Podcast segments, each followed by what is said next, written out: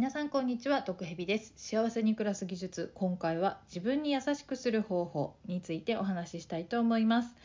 はい。皆さん自分に優しくしていらっしゃいますでしょうか？毒蛇はなるべく自分に優しくするようにしています。なぜならそうですね。幸せに暮らしていきたいからご機嫌で暮らしていきたいからそうご機嫌で暮らすにはやっぱり自分のコンディションが良くないとうまくできないかなと思っているんで、まあ、みんなに優しくしたいけど自分が余裕ないと全然人にも優しくできないし人に優しくできないとみんなからも優しくされない感じがするしなんか変な空気になるなって思うんでよくあるんですけどそのよく思ったりするんですけどねそのある日スーパーに行って店員さんがレジの方がすごい何て言うかぶっきらぼうな顔をして冷たいなって思った日あったんですけどよく考えたら自分がまずそういう顔してんなって思ったりして世界は自分を映す鏡ですよねっていうような言い方ありますけど本当そうだなと思って。自分がニコニコしてレジにいたら多分店員さんもなんとなくそんなぶっきらぼうではなくなる可能性が高いと思うわけですよね。まあ、本当に具合悪かったりとかしたらそれは無理なんですけど相手の人もね。でもやっぱり自分のあの調子が整っているとその自分から出るプラスのエネルギーが周りの人をなんかこうリラックスさせたりプラスな感じにしてやっぱねこうムスッとしてる人に笑顔で迎える人ってあんまいないけどこっちが笑ってたら向こうも笑顔で話しかけやすいとかはあると思うんですよね。そんなわけで。まず自分が幸せになるためには、まあ、人に優しくした方がいい。人に優しくするには自分に余裕が必要。自分に余裕を出すにはまず自分が整っていなきゃいけない。そして自分が整うためには自分を大事にしなきゃいけない。自分を大事にするって、まあ、つまり自分に優しくするっていうことですよね。でも結構私から見るとみんな自分に厳しいっていうか自分のことをあまり最優先にしてない感じがするのでやっぱり自分のことを第一に考えて、えー、自分の状態をベストコンディションにしてそれで、えー、周りの人にも優しくするっていうのがいい流れなのかなって思います。はい、ので、えー、その自分に優しくする方法をねお話ししていこうと思うんですけれどもなんかね今のお話を聞いて自分に優しくするのが悪いとか自己中とか思ってた人もそうではないんだということを分かってくれたかなと思うんですけど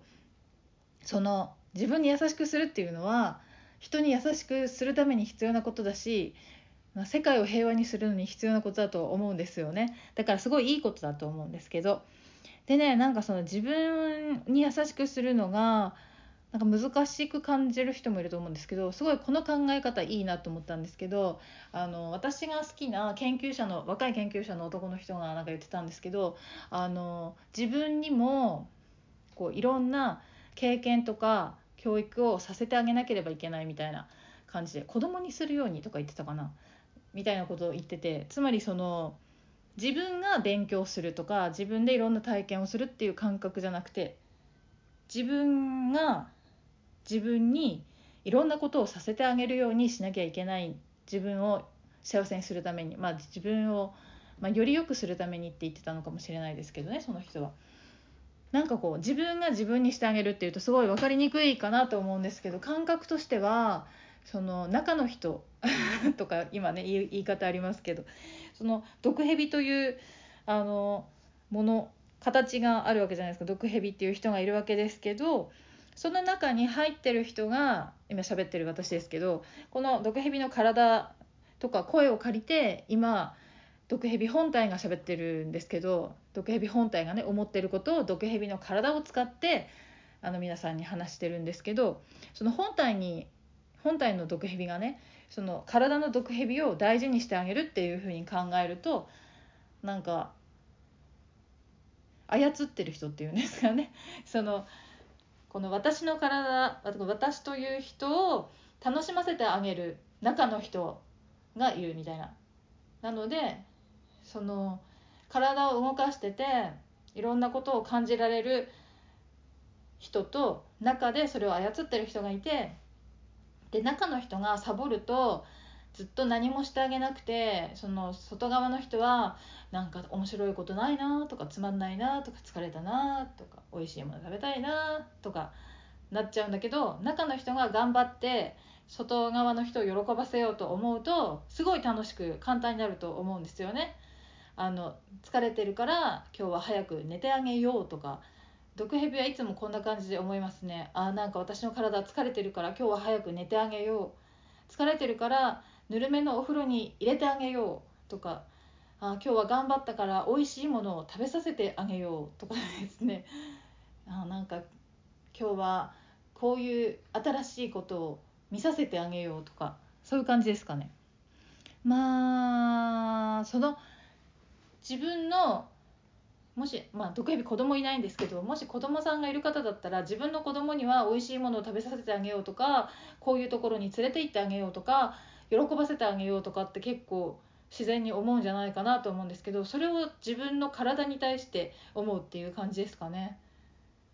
やっぱり家にずっといても面白いことってそんなないじゃないですか。ただだらーっといつものようにしてても、まあ、今ねコロナですから外に出るのも難しいですけどでも天気が良かったら近くの公園に行ってなんか裸足になってあげよう。気持ちよさそうだから気持ちよくさせてあげようとか海に行って砂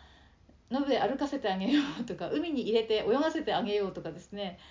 そうこの映画見てあげようとかあ見せてあげようとかですね。とにかく自分の体が喜ぶようなことを自分の体を大事な自分の子供だと思って可愛がるっていうんですかね。そう。自分の体の様子をよく見てなんか欲しがっているものをあげるようにするっていうのがすごい心構えとして簡単に優しくできるんじゃないかなと思います。だからまず何がしたいのかなっていうのを体に聞いてでやりたそうなことをこう提案してあげてやってあげる実際に。でおなんか楽しいなとか気持ちよさそうだなと思ったら喜んでんなと思ってまたやればいいんじゃないかなと思うんですよね。はい。そんなわけでうまく伝わったんでしょうか？よくわかんないですけどそのうん。最近はね筋トレとかもしてるんですけどあのやっぱりなんかこう40代後半ともなるとちょっと頑張らないと体のラインがね保てないわけですけれどもやっぱりなんかシュッとしたボディラインを維持してた方が嬉しいじゃないですか。だから綺麗なボディラインを維持してあげよう。だから運動させてあげよう。筋トレさせてあげようということで毎日ヨガマットを引いてですね YouTube の動画を開いてですねあの私の体に、え、筋トレをさせてあげてるっていう感じですね。そうすると筋肉がついて綺麗な体になってあの私が幸せになるんじゃないかなと思って私の体が幸せになるんじゃないかなと思って私の中の人がそうやって筋トレをさせてあげてますそんなわけで皆さんも今中の人が外の人を通して聞いてると思うんですけど中の人に向かって語りかけています。あなたの外の体が喜ぶように中の人を頑張っていろいろ外の体の人にやってあげてください。